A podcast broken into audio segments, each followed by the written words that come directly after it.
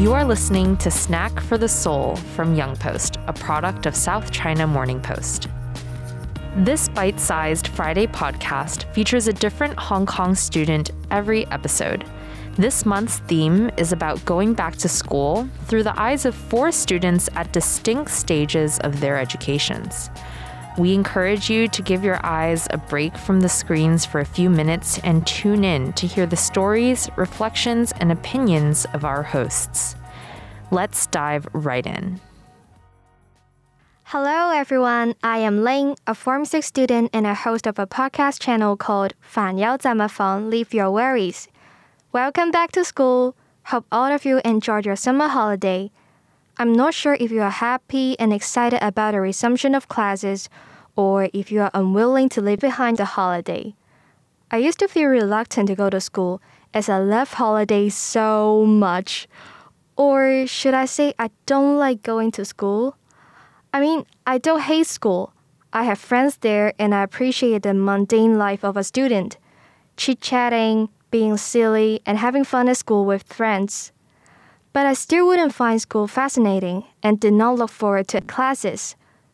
I thought going back to school is more like a distressing and annoying thing due to those excessive assignments, quizzes, and exams. I used to think that there are more unpleasant things than pleasant ones at school.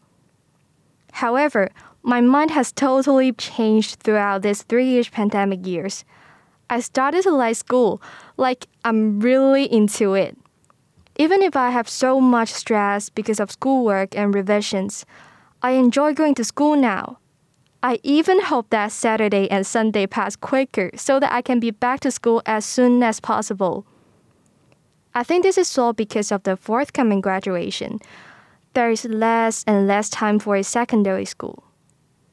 The moments of running back to school in the morning, eating undercooked rock-hard Indomie noodles from the tuck shop during recess, gossiping with friends, and joining various school activities have become all too precious. People always say, you don't cherish something until you are losing it, but we never take it seriously till it happens to us. For example, performing as a lead actor in a school drama has always been one of my goals, but I never tried hard enough to seize the chance. I remember I skipped the audition just because I had a tutorial class. I used to think I had a lot of time at school, so I always told myself, it's okay, I can do it next time. But I didn't realize that there may not be so many more opportunities. So in this school year, I will cherish my time in school. I want to create more secondary school memories for myself, since I have lost many of them because of the covid nineteen pandemic. If you ask me what were the things about school I have done in the last few years, I can barely answer, because Zoom lessons were the same every day. I wish I could join more school activities and hang out more often with my friends instead of spending most of my time studying and being a couch potato back then. So do not let yourself create so many regrets and go outside and touch some grass. Of course, I cannot only have fun at school. The D S E does not allow me to do that. No matter whether you are going to take the D S E or not, I believe most of us have experienced distress from school. For me, the stress comes from comparison. Not only do I compare myself with others, but also with my past self. I feel insecure and anxious when I see everyone working hard. I lose my motivation.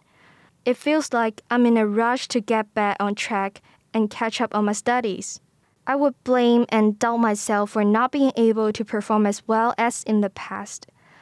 It just feels so frustrating and helpless, like I'm drowning yet I cannot swim. From this experience, I found that I cannot push myself to do something when I'm not ready. When you're already stressed, don't even put more stress on yourself. Instead of focusing on your problems, perhaps take a breather from it. Taking a break will not make you fail, but rather, it will provide energy for you to achieve greater success. What I want to say today is, enjoy.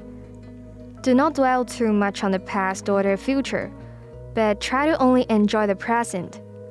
Once time flies away, you can't go back. If you need a place to leave behind your worries, go to Instagram, leave dot your dot worries, and check out the link in bio to tune into my podcast. You can send me questions or any thoughts you want to share with me.